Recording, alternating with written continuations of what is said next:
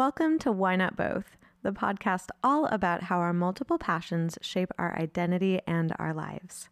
I'm your host, Pam Schaefer, and our producer is Laura Studeris.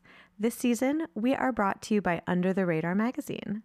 If you like what you hear, you can head over to our Patreon to support us directly and get transcripts of all of our episodes. Or you can come hang out with us on your favorite social media platforms, where we can be found under WNB the podcast. Well, welcome to Why Not Both. It is lovely to have you here. Um, how would you like to introduce yourself to everybody? My name's Jeffrey Lizer. Um, I'm a composer, and now I could say I'm a filmmaker. Very big So, yeah. excite. Yeah.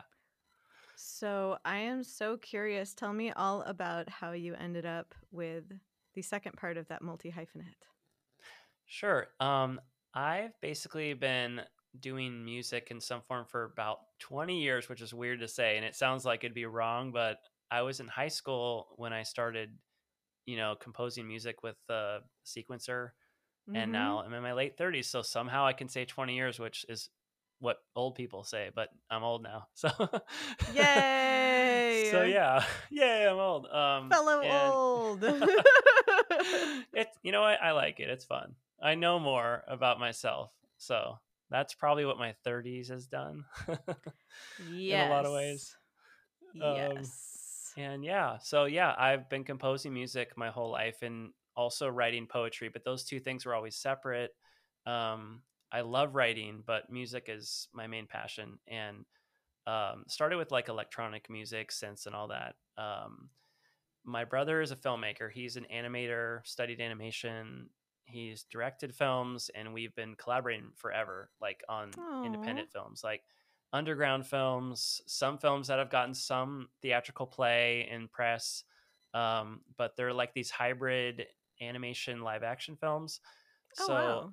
yeah they're really interesting. They're like stop motion animation claymation um, started with short films but then he sort of made these hybrid feature length films and so it was fun to collaborate on those with him like not only the music but sound design um, Ooh. and yeah that, actually sound design can be really fun um, i studied that instead of music when i was in Mm. L. I'm from California. I was in LA. I went to the school for like just for sound editing because I knew like kind of what my sound was musically, but I wanted to learn the technical side of it. Yeah. Yeah, I'm. I mean, I learned so much from like these teachers who a lot of them work on these really big films, but it it's cool to when they break it down and they they tell you what they've done on them and like how many artisans they have on the sound team and things that most people would never hear but like one guy who does like car explosion sounds and, like, one person, you know, it's like that's his job is like to do that kind of stuff. Like it's called like hard sound effects whereas like soft sound effects is like yeah more subtle things environments and then there'll be like a dialogue editor and so like that was pretty cool because i think i've always been creative but i've also needed to nurture this like intellectual if you want to call it that side of me that wants to like take things apart and like research things and really get into that side of my brain and that kind of helped me do that and learn computers in a way that i could actually get more creative because I knew how to tweak things and plugins and you know how to use them a little better. Um, Yeah. So that's that's kind of my been my journey until I got into like doing my own projects, which was hard because I'm like a younger sibling. I'm used to being in the background. Uh, like I let my brother do all that stuff, but Yes. um, I needed to like at some point kind of launch into my own projects and um, that involved strangely like going into hardcore classical whereas like i was more brought up on you know synths and that kind of hybrid things you could call it like yeah like atmospheric music but kind of on the edge of neoclassical but then i was like all right i've been doing this for so long in my mind i want to give myself a really hard challenge and that would be to like write something for orchestra so Mhm. fast forward to like finally in 2015 through like a lot of amazing circumstances i was able to record uh, a symphony i wrote like a full length four part symphony and that was a really interesting experience like i it, it um it was just recorded it hasn't been premiered because covid actually like totally messed up the premiere uh, it was going to happen like march 2020 Yeah.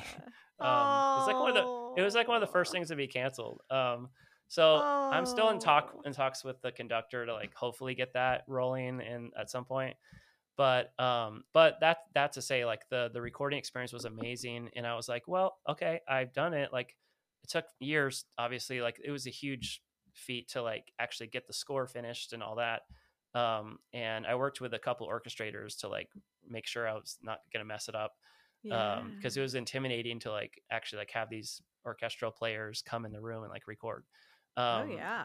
But it went well, yeah. And I I released that and was like, okay, what do I do now? And that leads into like the second part of what I do and what I hope to continue doing is yeah. not only music but like producing this film and it's it's an opera but it's sort of like modern um in the storytelling it's not so much like exposition like really long arias it's more like story driven and character driven so mm-hmm. I think like people who like film and film music would kind of like this would be like a crossover into opera, you know, mm. like like not quite a musical, but a little bit more like narrative. Um mm-hmm. So in that journey, like I don't know if you want me to launch into that story, but like yeah, that I mean that, that's been like the last several years. Um it, it it actually stemmed from this trip I took a long time ago to Iceland with my brother and I saw you've had like Icelandic guests, so it's like, yeah, obviously that's a little intimidating, but oh. but um, but I mean, uh, it's um, yeah, I mean the pronunciations are very hard sometimes. Um, but that's I true. went there. I went there 2003, so it's been almost 20 years, which is crazy. Um, I was like, I was like 19 or I forgot how old I was. Um, I was not old enough to drink on the plane. although I, although Iceland, although the stewardess was like, "Would you like some Brennivín or whatever. And I was like, sure. And I was like, oh, this is liquor. yeah, you're like, like, wait, is that the is that like the schnapps that they have? Yeah, yeah, yeah, yeah. So it was fun. Um, oh. So yeah, I oh. went there. I went there, and I I wasn't like planning on doing. Anything. I mean, that was just a trip I took with my brother. It was a really foundational trip. We were like going through some grief, and like we mm. both decided to get mm. out of the country. I'd never left the country before um, and that was my first like experience outside the U.S., which is a really wild wow. place to like to go before you even go to like London or Paris. Like you're like, okay, I'm on a volcanic island. Yeah, like, this is amazing, but is this the way the rest of the world? That's of all places to go as the first place outside the US. Like I I advocate that everyone go to Iceland just in general because I love it, but it feels like it's another planet. Absolutely. Like, and so yeah. I can't imagine that being the first place, and you're like, is this is this everywhere else? like... yeah, and it was, and because it's so magical, I'm like, oh, um, do, is, is, am I going to see like elves or like like really like I really thought we were going to see. It was so amazing, like the yeah that yeah like, and I I saw that you've been because you were interviewing Olafur Arnalds and uh, yeah, so you know what it feels like. yes, it it how do I describe it even? Like I sound like such like a fangirl anytime I talk about Iceland because I'm just like, no, it really is like and I felt very at home there. I felt very like like ah yes, this is this is a place for a Pam, but it feels also mm-hmm. very like it does feel a bit supernatural and I like that about it. Like yeah, it does not yeah. feel of the rest of the experience of the world and I'm like I yeah. like this about this place. I know, and you know, I I finally w- went to Norway this year, and it was beautiful in its own different way because I I still felt like I wanted to connect with my mom's side of the family is like Norwegian mm. heritage, and mm. so even though Iceland was like my first experience to be like, I mean, some people say it's not Scandinavia, but it's basically like Scandinavia. Um, I wanted to like kind of go to like the hometown of where my mom, my parents' ancestors lived yeah. in Bergen in the west, and like that was really cool. But it was so different. Like Norway almost felt more like like being in California in the woods than Iceland felt like. You know, yeah. like because it's not volcanic. It's it's more like just beautiful. Like I mean, it's gorgeous, like pine trees and and you know different environment. Like there are glaciers there, but um just a different type of trip. So it just yeah. calls to mind like how how special Iceland really is, though. Um, but um, all that to say, like when I went on that trip, I was I didn't know anything about the sagas or the the mythology or anything until I I came back and I read like I really wanted to know like what what this was all about. So I picked up this compilation of the sagas and I love Hmm. them. Like I thought they were really interesting stories, but uh, I just moved on with my life until I finished. The, like now I'm fast forwarding, or um, yeah, I'm going ahead to the symphony. After I finished the symphony, I was like, well, what about like the what inspires me like as an artist? Mm. And one of those things was Scandinavian and medieval history because throughout the years I've Mm. sort of re- kept reading books and getting interested. So I thought, well, after the symphony, what else is there? There's opera, which is like the hardest thing I could possibly imagine doing. So I should do it. Yes. And yeah, you know, like I was like, if I fail, then I'll fail spectacularly. Like, cause, um, and I won't fail because I know I'll finish it. Like I know I complete everything I start. Uh, but whatever happens or doesn't happen with it, this will be a really cool adventure that I can take. And um, as I read the sagas again, I I realized I wanted to base it on more of like a sh- very short account that I could embellish because I just Mm. can't.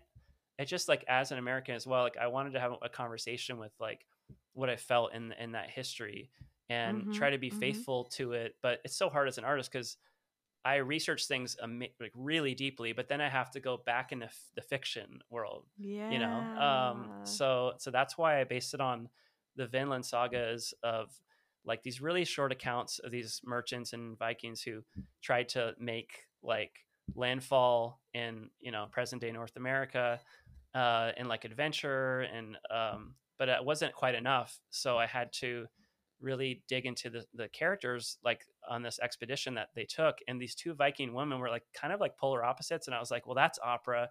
I have like my dramatic sopranos because I have, like- and I and I and I play with it because at, on the outset there's these two women and one of them might seem like light and one of them might seem dark, but like then I just flip it in like the act two, and so I feel like the contrast is what interested me in the stories. So like there's there's this woman Fre- Freydis and this woman Gudrid, and they're like they're kind of polar opposites, but they kind of through many experiences in the story they come to a place of understanding but Hmm. not without conflict and so i just went for it. I, I i wrote the music i wrote the libretto text and and then finally i got it recorded. And that was a whole journey in itself but yeah yeah so pretty cool.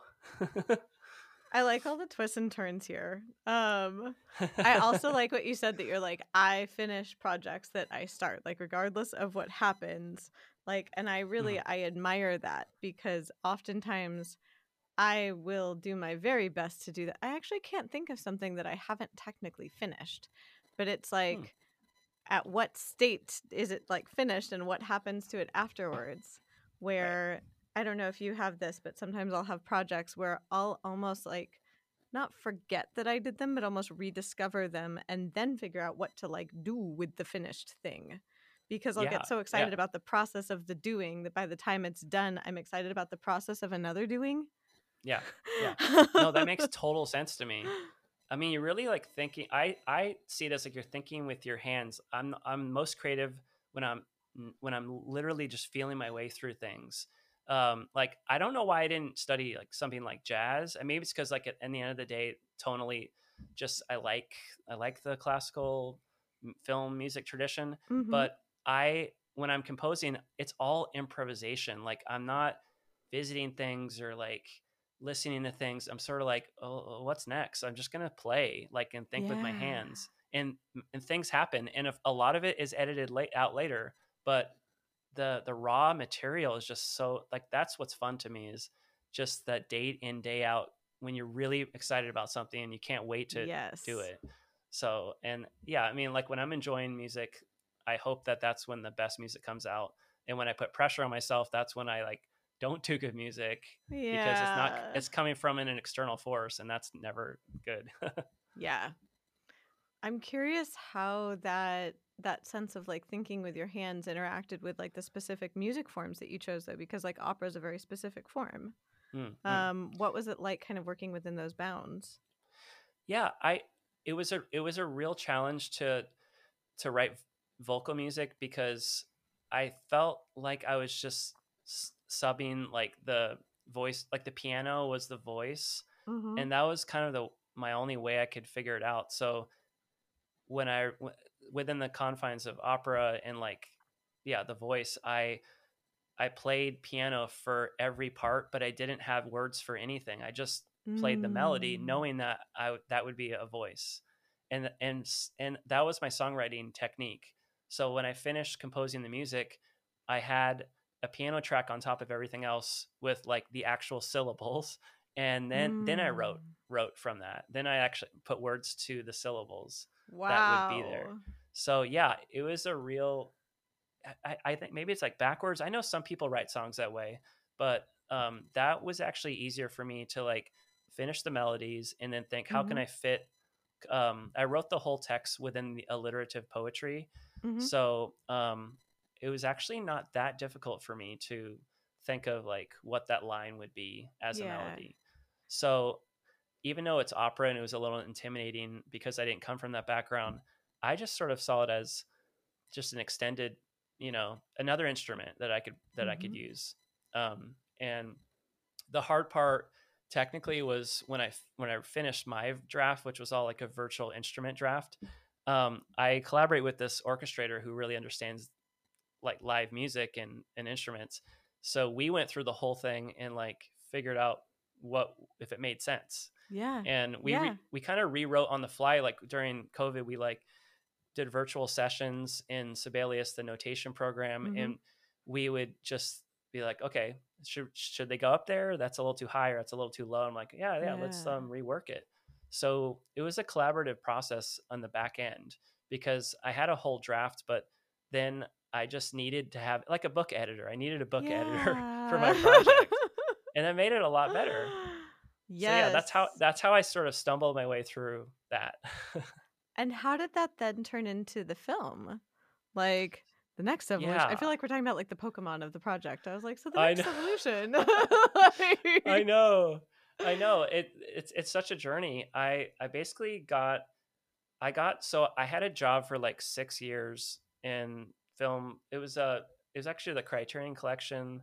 They they restoring films and like QC, like making sure everything's good before they print their Blu-rays, DVDs. Like back when that, I mean, I guess people still buy discs, but that was still like in pretty strong a thing. uh, form. Yeah, and and then they started the streaming channel later. But um, I was working this kind of comfortable job. I did the same thing for like literally like six years, which was nice because I could sort of like say this is work and this is home. yes. But then I I knew that I couldn't. When once I realized I wanted to tell the story, I knew that I would need like at least a half year to do it full time. yes. So I was applying for these grants, these little grants from Scandinavian foundations, and I got like three different grants that helped me research it and go back to Iceland a few times. Yeah. Um, and then I got a like a short lab residency at the Guildhall. It's out in East Hampton, Long Island. Mhm. Um, and so they gave me like the space and the facility, everything, like uh, sound engineers to put on a concert. So I so I ended up hiring some singers I knew and that my friend Andres, who's the orchestrator, knew, and we put on like an hour long concert of Hmm. selected scenes from the opera. And that's all that's all that was in score form anyway. And that was Yeah. 2018. So we had a good concert. But after that, I shopped it around to opera companies and being like a film composer person, they didn't really bite on it. And Right. it also is just like different. And so I went to like St. Louis at like an opera conference. I tried to like pitch it and it felt so unnatural, but I was like, okay, yeah, does anyone want to put this on? And, you know, understandably it was difficult and I didn't, I didn't really find the outlet. I had a few like close companies that are like, yeah, we'll consider it.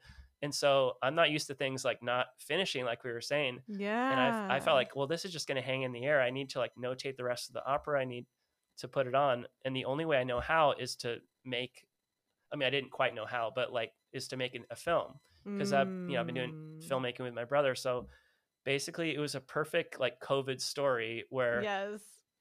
in the pandemic, um, I, my wife and I went out to California and we were at her in laws' house for a long time. And, I, and then I started getting like unemployment checks because my, um, well, at this point, I've been doing like editing for ad agencies Mhm. and the ad agencies were like not hiring contract freelancers at all. So I was like, if I'm getting, if I'm going to get these checks anyway, and I'm living rent free, I should just fund my movie. You're like, I should Yeah. make some stuff. I know. Yeah. So I was like, when am I going to have a stream of income like this again? Yeah. And I, I put some of my own money into it, but a lot of it was like that, that sort of nine to 12 month period yeah. where uh, I could just literally single handedly, like, I didn't, because the stuff with my brother is very arty. It's not so much like actual contracts, actual actor stuff. You know, I wanted to do it right, like yeah. LLC, everything, like really protect myself and and the people I'm working with, like workers comp, and like it's just so many elements. I'm like, well, oh how do gosh, I do this? Yeah.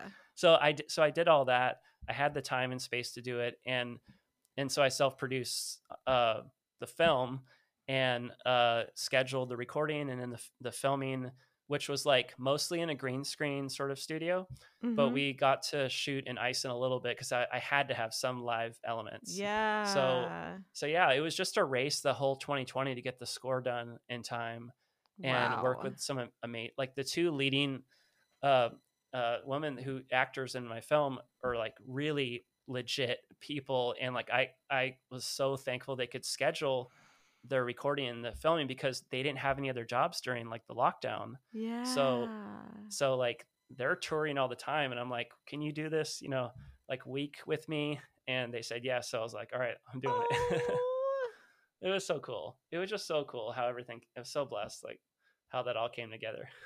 I was going to say like all of the pieces fell into place in like it's been so fascinating talking to people over the last few years about that that it's like hmm. things have both like fallen apart but also like yeah. fallen together i'm like i don't yeah, know yeah. like we're like so this thing happened that seems like very bad but it actually precipitated in something way better than i would have anticipated i know it is and like it's so hard to say that without min- trying not minimizing like all the people who really like, a crappy year like or two yeah. years and and you know it's not without difficulty but i i sort of did as my own survival mechanism because when my symphony concert got canceled i also had an opportunity to like pitch this opera to like um kind of like an, a luxury cruise line and that fell through right before covid. Oh and thank it's god good that it did because the, you would have been stuck on a cruise time, so I was so depressed though like i was like this is like I'm trying so hard to get this thing in some form, oh. and and then my concert got canceled. That my coping mechanism was just to oh. like say, well, I'm gonna okay, I'm gonna adapt it. You know, yep. I'll do it myself. Yeah. And thankful, thankful for the opportunity. Honestly, that it was a privilege to to work on it again and have the time and space to do that. So um, the film has been in post production for a long time because I would never do a green screen type thing again. It's way too hard. like that's very I, not, difficult. Yeah, the visual effects aspect. Um, I'm not doing it, but the the DP who shot it is been working on that. But I have to work around his busy schedule, so that's why the film is taking so long to to get to the end. We're like ninety percent done, so I'm like about to enter film festivals. So yeah, I know, so close. Oh my gosh! So it's like yeah so yeah it was a real challenge and um, it was right before i have two kids now like two little ones oh. so i i, I was pre- under pressure to finish that before things got crazy I, it, yes. you know so yeah i feel like was... you just narrated a few things and i'm like one you decided that your coping mechanism would be producing a film and i'm like ambitious I appreciate it. I just imagined I do this to myself sometimes in projects where it's like I will start and like almost like jump myself into a project before really understanding necessarily how mm-hmm. arduous that might be or all the steps. It's like my I just hop on that enthusiasm train and then I'm just like, wait, what am I doing? I How do I do any of this? like, oh man, I know so hearing about you producing a film i'm like oh my god like i i appreciate this on a visceral level. Like... oh man, it was crazy. I i literally was just you just have to pretend like you know you're doing and then things happen and the problems come up and then they get solved and yeah that's that's pretty are, i don't know pretty much my philosophy in life is just like just pretend you know what you're doing and eventually you will. Like... that's so true though. And with nice people who understand like everyone was so just into the fact they could do something creative in 2020 even though it was yeah. at the end of the year. Um but of course like i was pretty it was a real risk risk taking venture because like the studio we had these partitions we made. So everyone i wanted everyone to feel safe but it was like still in the kind of i mean it was crazy in winter Yeah. in new york this is new york city Oh my like, goodness. winter. so tensions were pretty high and like i basically was like if anyone has want to feels uncomfortable in any way like just let me know and we'll you know we'll we'll just uh you don't have to work on it Yeah. and everyone was like no we want to do something creative i'm like all right well let's all like you know test and like make sure we're good and then go go for it and Yeah. thank thankfully no one in the recording or the or the filming got no one got sick and i was like oh so because i couldn't afford for anyone to get sick. Everyone like- potted correctly. it's true. Oh, man, it's, it's it's a trip to look back on that um Oh and yeah hopefully it won't happen again but at the time it felt like this is who knows like how long this will go. Um so yeah that, that's basically where we're at now is um like so many years poured into one thing that um it's hard to almost like work on smaller things. Like i want to though. Like i want to to work on short projects easier Mhm. projects. But once you get bit by that bug it's like oh man i i it, i don't know. I dream too big and i don't have the money but you know I, I, that's just kind of what i do I was just like, I was like, go for it. It's more of the pretend you know what you're doing and, until you know what you're doing. like, Oh, you also did start a very large endeavor, which is uh, making two humans. Like making I humans is quite time and energy intensive. It- Um, yeah it feels like three operas on a lot of days oh it's gosh. like whether you like it or not in the morning because um they're they're really young they're like one and the other one just turned three uh, oh or my, my, daughter and they're not she's not quite in school yet so um my wife's and it's great like she loves she she's a fashion designer my wife uh lindy and she's also teaching at the sewing center here and like teaching a, a course on, on for uh, college online um well it's like a real course she made but it's in it's in california so it's like virtual Yes. right now Yes. so I'm like, it's we always have been switching off though throughout the years in our creative projects. Like, you know, if one person works, the other person's doing something creative. We try to support each other. And yes. in this, and with the toddlers at home, like I don't mind staying at home a lot of days so she can like pursue her career and feel like she's like creative and like you know moving forward in that. yeah. So it is kind of cool. Like we've had this dance of like when I finished the film, I'm like, all right, now like you know, I want you to, you know, she was going to launch her line, but that was another sort of COVID delayed thing, that and Oh. kid delayed thing, which will happen in the future. Um, so yeah, we we we've always really like had that relationship together. of, Like we're both creative, you know, let's give each other space to like realize our dreams, um, and not feel like one person is just like I can't do it, you know. Yeah. So, So yeah, and it's fun. I mean, it's hard, but it's fun. It's like a new season. Yeah. man. Season of parenthood. Yeah. And I'm so glad you talk about kind of, you know, like trading off to allow your partner to to do their thing because especially Mhm. like there's so many I talk to a lot of people where there are a lot of narratives in our culture of like people always ask like female artists, musicians, etc. like, "Oh, what about Right. like how do you balance this with parenthood?" but like people don't ask that usually of like the male partner Yeah. and I'm just like yeah, yeah. I, I that always confused me. I'm just like, it, are they not parents too? Like, Uh, do we yeah, just right, expect them to drop in as a babysitter? Like, what is happening here? so true. I know. I feel like in our generation, like things are changing. Like I, one of my best friend is like a daddy at home, and his wife like has this awesome job. She's like killing it, and you know he doesn't mind either. So it's like I, I feel like, and maybe it's just here and like, or maybe like just certain cities. But I, yeah, I feel like that if for it's good. Like it's changing. The like you know fathers can be there as well. You know, and like be emotionally available, not just like off somewhere. you know, I mean, making money, but like, you know, support that's, uh, that's important too. It's like supporting the family. But I feel like there's more space, there's more jobs now, there's more vocations that allow for that.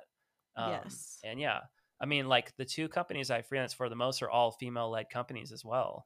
And like, like from the top, like CEO, president. So like, yeah, Nice. definitely, definitely like, yeah, things are changing for that. yeah, especially like with creative expression because you do need time to just like you know, be a person away from other people to kind of let all those ideas cogitate. Like you said, like, you know, Mm. when you were like, okay, how am I going to cope with this? It seems like all those pieces kind of were like, you know, clacking into place, but they don't clack into place if you're being constantly occupied and and small humans will occupy you every second. Oh yeah. That's the truth. yeah. Oh man. I know. yes yes i'll Yeah. never forget it was a my my best friend from high school um she has a four year old and her husband is a music producer and she does like creative uh, like product design and things like that and it was really funny because before their son was born he's like oh well he can hang out with me in the studio you know like my baby friend Yeah. and i was like have you met babies like, there are a lot, especially like a four year old, like running around, like screaming. Oh my god. Though he has made some pretty great collaborations with his four That's year cool. old. He has a wonderful single out about peanut butter currently. Love it. That's awesome. Yes. I can't wait to do that. Create- like incorporate incorporate them into creative things. Oh they yeah. are like like because we have a boy and a girl and they're both like already so musical, like singing and like they get it. And like, okay. yeah. Oh yeah. Oh yeah. Like we don't even know like do your kids do stuff where like you don't even know where like they might have seen something like that before, especially because like Mm. I think about it sometimes that like I'm like, "Oh my god, like half his life was spent in like lockdown." Like the last I activity. I did in 2020 was go to my friend's son's second birthday. Like that Uh. was my last big festivity. And so Mm. like I think about that sometimes where I'm like, where did he pick this up where he was uh he sang happy birthday to his cousin. So she was like Yeah. filming him. And he Yeah. totally is like playing his little guitar and does this like rock and roll knee slide out of nowhere. I And know. Where we're- they? There's certain things I'm surprised by. Like, where are they? What? Yeah, I mean, she goes to this like art painting sort of dance thing, uh, like in the like for a few hours a day, and sometimes she'll just start like singing a song. I'm like, I didn't, you don't, do you, you know that? Like, yeah. and I'm like, oh, she must have learned it there, or like something she picked up from another kid. Yes. Yes. And you're just like, oh my God, you're like tiny little sponges of the world. How did this happen? I know. I know. It also like exposes like certain things in me, or I'm like, oh man, like yeah, I gotta like watch out what I say or do, or you know. Oh my like, God, they're, they're yes. just, they're just watching me. Oh my gosh. And kids can be phenomenal for like, I was thinking about this, like for the creative process, but like you said, for self reflection, because kids are going to pick up on stuff that like you either uh, don't want other people to see, maybe, or that you have been trying to Right. ignore. yeah. like, Oh yeah. Yeah, because like you have your public face and your like home life, you're like, okay, like I just like I'm so relaxed at home, you know, like I I'm more aware. Yeah, I'm more aware. Yes. Yes. they are fun for creative processes. Like last I was over, he really likes I have like a lot of hair. Um Mhm. and his family, uh his mom is Japanese, his dad has a shaved head. Um and so I am very exotic to him. So he even as a very small baby really liked my hair. And every Yeah. time I go over, he Uh-huh. does something different with it. Like last time he thread a pretzel through it. So like that Mm. was like my hair tie was a pretzel that day. It's one of those things where like hanging out with him, I'm just like, this is a really great thing for my creative process because Hmm. I wouldn't have thought of doing that. That would have zero percent entered my mind. there's a, there's, a there's Like- there's like a such a simple playfulness that reminds me of actually it takes me back to like the way I for most of my life like created was only for just f- like fulfillment of the of doing it yeah. and not like what I could do after. It was just like oh that was an amazing like thing I went into for 3 hours. Um that that was I'd love you know um it's different each time and I learn something that I'll like every chord I'd stumble upon I'm like that's new. I haven't I haven't played that before. It was such a cool like creative evolution sort of thing because yeah. as a person who's more like self-taught from the beginning um i was able to like make the like my orchestrator was like there's a certain few times where he's like that's an odd chord progression i'm like i don't know i just did it you know, he's like, but I like it. I like it. We can use that. Like, let's use that in this way and it'll be fresh you know because yeah. i stu- i was organic process to stumble upon it that way um and there aren't any mistakes like at the end of the day like it's just it's just there's interesting things you can do like like happy accidents that happen and and like yeah unless it's live i guess but even then it's like it's its own thing. I was gonna say, like, it's very humanizing when someone does something live that like it's not even necessarily a mistake, but when something happens that you can tell also surprises the performer. Yeah, yeah. and you're yeah. like, oh, yeah. Yeah. okay, we're in this together. Yeah, yeah, yeah.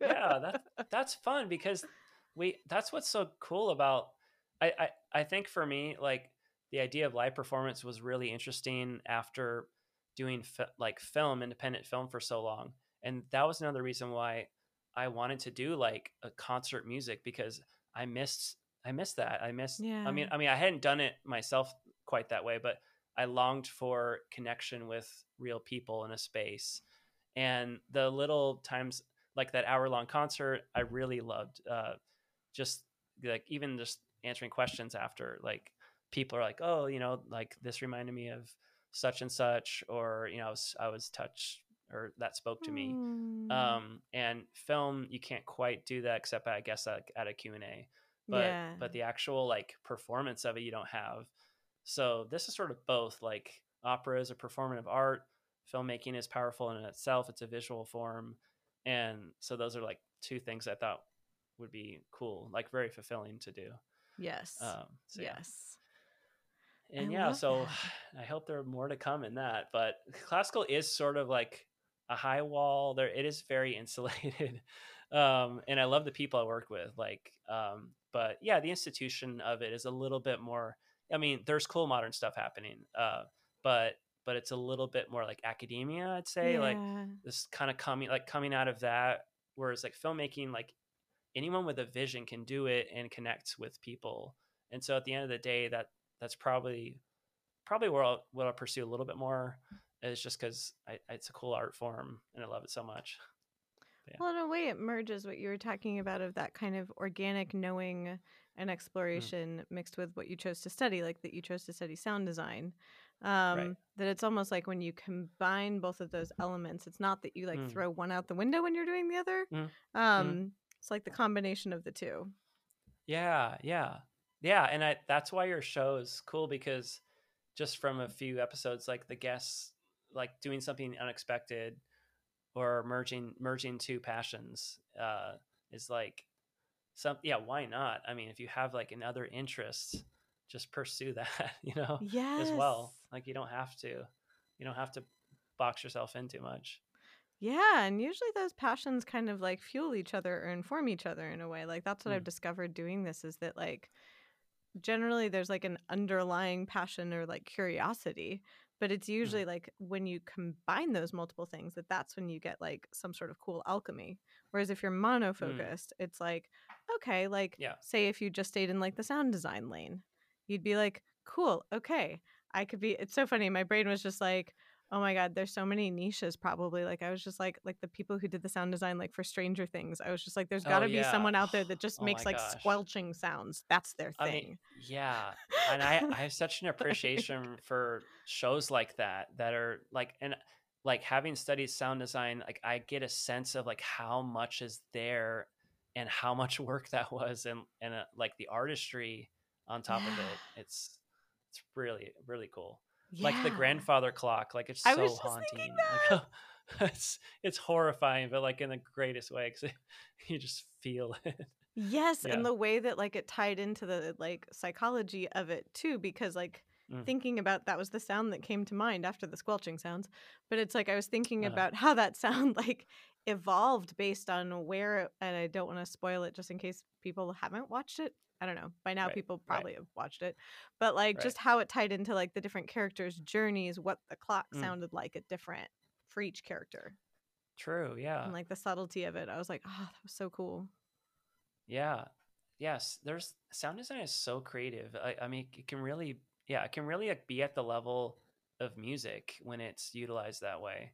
Like you can tell a story. Sometimes, like in a show like that, like with not having music and just having sound design or vice versa is is more powerful. Yeah. Yeah. And of course, they have great music choices too. But yeah, um, yeah, that's that's nice to see. Yeah.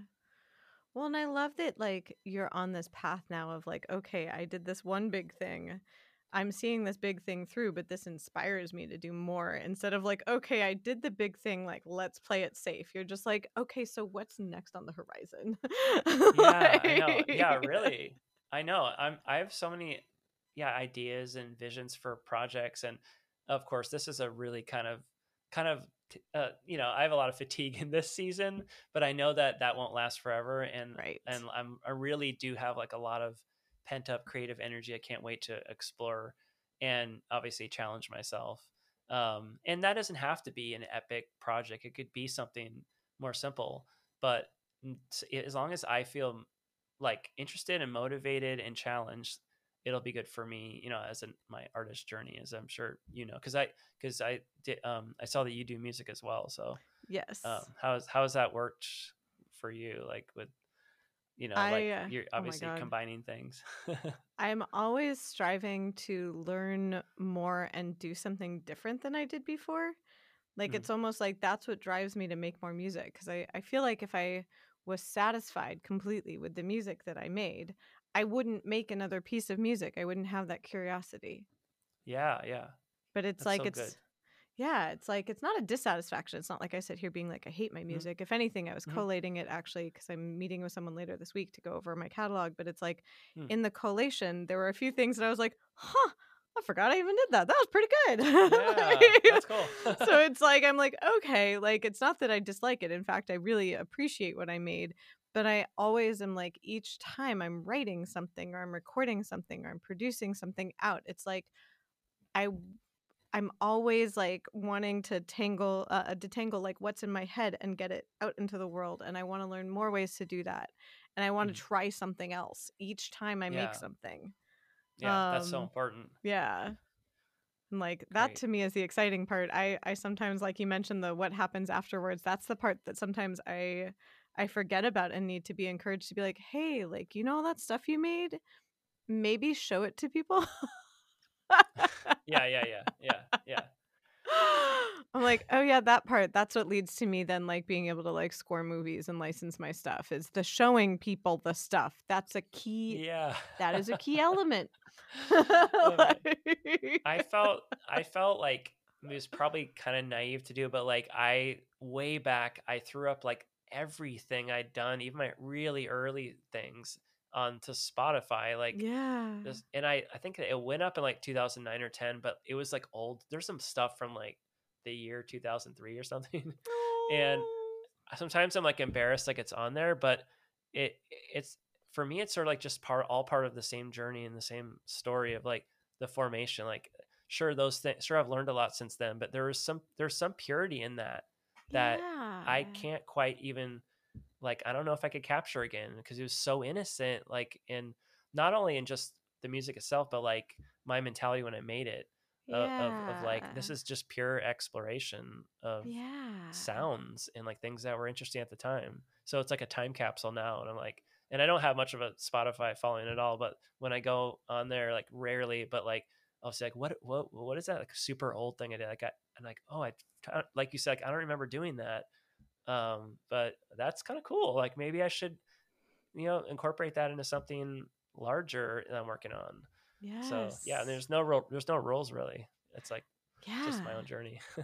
Well, and that's the strange thing is I'll find myself almost like returning back to like I have just little snippets of melodic ideas or little lines here or there or whatever. And it's like, you know, for the most part, if I sit down, like it's because I have an idea or like I've been meditating and I hear something and it's like I, I'll want to like record Mm. it. But sometimes I'll be like, oh, I have time to spend in my music cave. What do I want to Yeah. do? And so I'll kind of like pillage like my old like notebooks and voice notes and things Mhm. like that and be like, Yeah. okay, where are my little like trailheads that I left for myself for ideas? like, That's a cool term, trailhead. That's a really cool term. Yeah, I like that. thank you. Yeah, like little markers, like on the way. Yeah, Yes. Yes. And That's you're cool. like, does this lead somewhere interesting? Does it lead to a bottomless pit? Unsure, but I'm going to check it out. Like- something's something's got to lead to a bottomless pit. exactly. Is it this lyrical idea? like, right? Yeah. Yeah. Because especially, I feel like when you were talking about like sound design and things like that, there are so many different ways to be a musician and to show up as a musician that, like, Mhm. I feel like people I'm so glad to like be talking to more artists for this podcast specifically because people have like almost a monolithic idea of a musician as like a person who maybe like plays live shows and tours and like makes a certain Yeah. kind of thing. When it's Mhm. like I consider like what you do like musicianship as well, like sound design. I consider musicianship. Yeah, yeah, Um, yeah. yeah. Actually, I have a really impossibly hard project I've been wanting to do for years. That's only sound design, but it's like formation of set of music and movements from just the sound effects. And I had that idea because I did so much like uh sound design for my brother's animation, like so many hundreds and hundreds of sound effects that it was starting to take on like its own character without music like accompaniment. And so I have this like vision for something that I don't even know if I can do, but it's on my list of like the top things I want to do.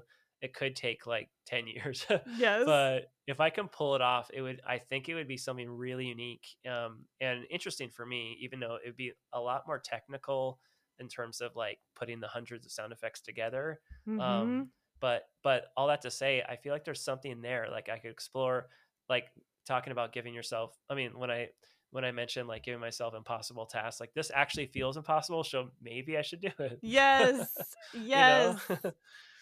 So yeah, so yeah, that that's one of my big things. Like I don't know if that's my next thing or what, but sound design is so cool. Like and yeah, that's one of my like multiple passions coming together was was just the fact that I could because he animates really surreal spiritual landscapes like really trippy Mm. and like really original feeling environments and so there's no sound because it's animation Yeah. and there's not even really an indicator of like what things should sound like within that so when i'm searching for sound effects i just I, I search odd things to try to find sounds that might work and when they do i'm like oh that's that's a trip like i can't believe this sound of like this pigeon's wing matches like what's going on on screen so yes. it could be it could be fun I love hearing about your collaborations with your brother too. Like that's that's really Yeah, yeah. special. Yeah, I, I I know there's like a lot of like sibling team or maybe like some sibling teams out there, but it was really natural how it all fell into play with him primarily being like the visual artist and me Mhm. doing music. And the symbiosis there was really strong. Like he would come listen to music, get inspired to do animation. He would give me Mhm. animation, I'd do music to it. Um, and it's always been so complementary. Um, and we and we got so close we almost felt like the twinergy thing we're like okay i know what you're thinking you know like it's almost like your nervous system's like combine or some weird thing Yeah, like when you start like co-regulating with each other. yeah isn't that strange like when you're with a, a friend or for a long trip or something and you get on the same wavelength literally like somehow Yeah. um so when we're creating and we're inspired it's it, it is just like hand off to me hand off to you and cool things happen and yeah he's still doing like he's like a full-time artist right now he he has so many like art shows he makes holograms he does really cool stuff wow. um, yeah yeah like he he exhibits his art in, in between films um and like yeah i think that the art's been more actually more of the money making thing that sustains his art than the the movies because the movies are just kind of like more yeah they're just they're just more a little bit out there so Mhm. they're not quite they're great like like they're not quite general audience but we have like our tiny cult following of people like oh i saw your film when it was on video. I'm like yeah. Oh. so yeah those are some of my favorite stories is like back when there were video stores and they're like because we got distribution they were like these independent distributors but they got us like they actually got us in stores like scattered around the country and someone would be like someone made a display for your movie like the manager of the store. I'm like what? Like i have to see that. That's so- amazing. i know so like um i kind of miss physical media for that reason because now we're now it's just like lost in the internet whereas before it's like you walk in a store and someone likes your film they made a little like cardboard thing or whatever like display and you're like oh that's cool yes, and there's there is a certain aspect I find. I mean, I feel like that's why I have so many physical books and why I like to go to bookstores where I will collate Yeah. lists from like online stores, but like you Yeah. know, I prefer when I'm selecting media to be surrounded by that media for that exact reason. Mm, cool. Is that like otherwise Yeah. to me it almost doesn't feel real yet. Like if I see a list of it or see like pictures of it online, my brain Mhm. interprets it as just like very abstract information. Whereas like if Yeah, yeah, say yeah. like in a store, in a video store, in a bookstore, whatever it is, it's like all of a sudden I have more to attach to it. And I'm like, oh, okay, I'm intrigued by this. Hmm. Yeah, that's interesting. Like surround your environment. I've never heard it said that way, but it's so true.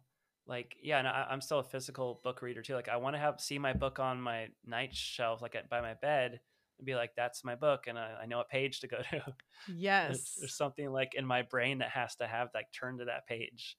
Um, even though I read a, certain things online, it's just yeah, it it is it is that physical surrounding that kind of kind of helps me in my environment. Yeah, Yeah. like I'll I'll put reference books like on my iPad. Like things that like, you know, Mm. I might need to check out for information later or things like that where I'm like, Mm. okay. Like, you know, I'm not that invested in what's going on. This is more for like if I need to look something up. right, Um right, right, right. because I found that even though like it's very strange, like my reading comprehension is fast on both now that I think about it, but my retention is very different for a paper book Mm. than for like I almost like am speeding through like on on when I'm reading on the iPad. Yeah, I read faster. I read faster that way as well, but I don't, don't know if I'm really ingesting it the same way. Exactly. Yeah, yeah, That's so interesting. Yeah, for like especially thinking about discovery of things and like like you as you were talking about film, I just got my first TV for the first time since Mhm. 2008. oh yeah, wow, Um yeah. because I It's a long realized right?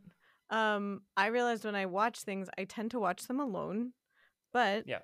now I have a partner who I want to watch things with. And so like instead of my annual maybe I'll watch a movie, now it's like, oh, it's nice to watch things together. It's nice to listen to things together. It's nice to look at things together without doing some sort of like let's all crowd around the laptop. Yeah, yeah, yeah. No, I get it too. Yeah, I mean, I yeah, I didn't I didn't have like a TV TV till like I think like 2019 or something. Uh, yeah, yeah. It was always just like crowding around the laptop or whatever. Yes, and I'm just like, so this is a fun game, but like maybe. Yeah, yeah, yeah. but it means that like now, you know, when I want to, like, I literally got it yesterday. Um, so I speak of this as though I have so much experience. It's like no, it's like 20. I've had 24 hours of a television. Um, but I discovered yeah, yeah. that the idea though, yeah. yes that i was like oh this will lead to you know purposefully engaging with a film i want to watch or things Mhm. like that and then purposefully having you know like you were talking about in a store like the communal aspect of someone taking part in the Mm. art where Yeah. you know it's almost like just on my own i don't really care that much to do that like but now Mhm. i'm almost like oh i wasn't even honoring this art form by not having something to really display it on like maybe now like Mm. i'll appreciate more of this stuff and i'll be more apt to delve into film as opposed to being like ah i'll watch something later or i'll watch with my friends later or whatever um Right, right, right, right. uh now you're making me miss Good. like video store culture like did you have like a video store that was like your video store Yeah, it funnily enough, like the um, I'm, I spent most of my time in San Diego growing up, and there was a video store that unfortunately, it, only a few years ago, it went out of business, but it was called Kensington Video, Mhm. and the the the manager was like was such a champion of my brother and I our films that he's put us on the shelf before we had any dis- distribution. Where he, he's basically like, just um, give me a just burn a DVD, like I'll make a cover, I'll put it on the shelf, I'll rent it out, and it's it would rent like not that often. We would rent to people. I'm like, who are these people renting our movie? that's um, amazing And then he connected us with our actual actually our first film distributor um up in the LA area. So th- maybe that's why I have even more of a sweet spot for like the actual video store uh, culture. That like it, it just there's only a i know there's some video stores out there, but it's pretty rare.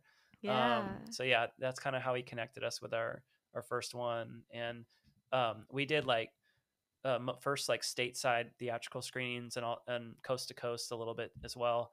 And of course, those were amazing. Like we would do like road trips and go to like do a screening in like San Diego or San Francisco, and then when I moved to New York, like we were in like the the village for a week, so we could get reviewed by like New York Times or whatever. Like there's certain things you have to do like to get certain reviews yeah but it was so cool to like have those screenings um, and connect with people like even the people who who bought a ticket who didn't even know anything about it they're just like oh, okay i want to check it out so that was fun Like Yeah. you said that, you know, that connection aspect, like you were talking about when you performed for that hour that you were like, oh, this. I would yeah, like yeah. more of this. this is amazing yes. Yes. would, yeah.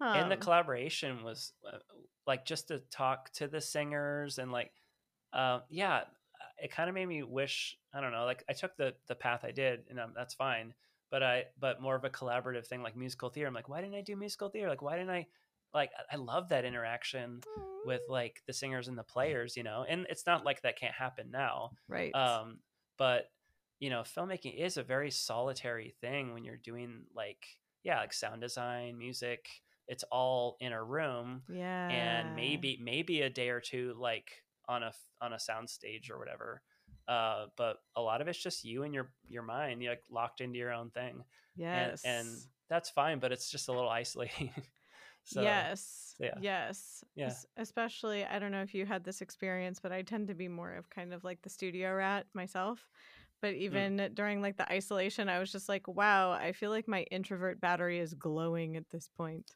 Right, right. Yeah, no, so true i'm like I I, like inside but maybe this was too much inside. I'm glad we are very Yeah. safe inside but also wow so much inside. I'm like i i think my skin it helped my skin to not be in the sun all the time but now, now i miss it. Oh um. my god. Well and you touched on something that i was talking to a friend about earlier where you said like you know like not to diminish the tragedy of what's happened um Mm. and what we were talking about is she's a she's a doctor and Mm. we were talking about how she and i have noticed that it seems like this experience has either made people like double down on kind of like learning and growing and connecting and like all of that or like as i Mm. put it i was like or it's made people double down on just being kind of like trash, where they're just like, well, everything's meaningless, so guess I'll just be a trash fire. like, i know that it's It- like, I know it. I I know it hit people different ways, like different types of personalities as well. You know, because I know like the like a lot of introverted people are like, this is what I do anyway, and like the you know like I don't mind like to a certain extent, like if Yes. I to gen to generalize it, but but then the extroverts were like, oh no, like I I please like help get me out. But um but yeah, like like mindset wise, like going forward, it is it is easy for like if I just were to read the news and like just kind of feel despondent about everything, it is easy as like an artist, you know, and like everyone is sensitive in their own way, but like someone who's like maybe just more like so feels everything, it can really get overwhelming. And yes. yeah, like I when I'm in that creative process, I have to try to be really disciplined, not to not to be too aware of what's going. I mean, like aware enough, but not like feed into it Yes. because sometimes like like right now when i'm not doing a project i feed too much into it. I'm like why do i need to know all this like all the time? You know? It's not helping my mental health. And, no. yeah.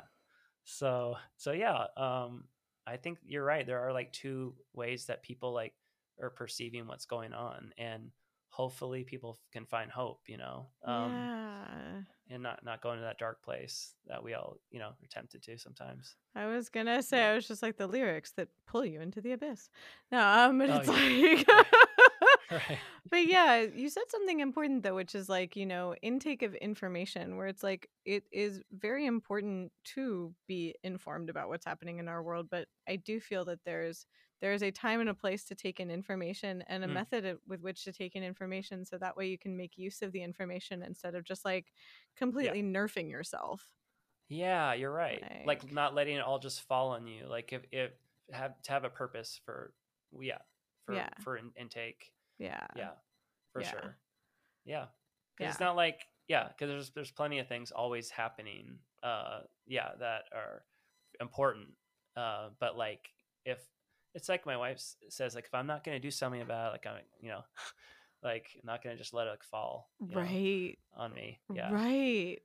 Yeah, So, where it's like, you know, it's the balance of knowing enough to be informed, but not knowing so much or taking on the weight of that knowledge that you can't like move Mhm. forward with what you're doing. Because I'm like, all Mhm. the ideas you're talking about, I was like, okay, so I want to see that one come to fruition and I want to work on that one. And I want to like, I'm yeah, like, yeah, yeah. I'm like, how can I assist with making like the sound design character real? I'm like, this is intriguing. yeah. I'm like, already making tiny plotting hands. I noticed. I'm just like, hmm, yes. Like- That's great. Thankfully, I'm like I'm so busy right now, like with uh, with my kids that like it's a really good meant like positive thing mm-hmm. for me because I don't have the time to like revel in that sort of like malaise, you know, or Right. like existential fears. I'm like, okay, and I need to change a diaper. You know, like Yep. there's I'm like, I'm responsible for these tiny people Yes. and hope yes. hopefully can can be a good example. Aw. And yeah, I want to be a good example. Like I want to be a good parent. yes. Um so so that helps a little bit where I'm like, okay, I need to focus. yes. Oh, well, I Um, think you're on the right yeah. path. oh, thanks. it's, hard. It's, it's hard. Every day is long, but I'm getting there. We're getting there. Oh, I was like, speaking of which, I really appreciate all of your time. And I'm like, I should probably Oh, yeah. let you rest because you're several hours ahead of me. Oh no, that's yeah, that's yeah. I mean, it's amazing the time flies. Thank you again for listening to this episode of Why Not Both. If you liked what you heard, please make sure to like us and subscribe to us on your preferred podcast platform. You can also come hang out with us on social media. We are at WNB the podcast, both on Instagram and on Twitter. This season, we are brought to you by Under the Radar magazine. Under the Radar is a nationally distributed print, music, and entertainment magazine and website. You can find them at www.undertheradarmag.com and feel free to support them on Patreon. Extra special thanks to our producer, Laura Studarus, who is literally a rock star. Thanks again, and I look forward to seeing you next episode.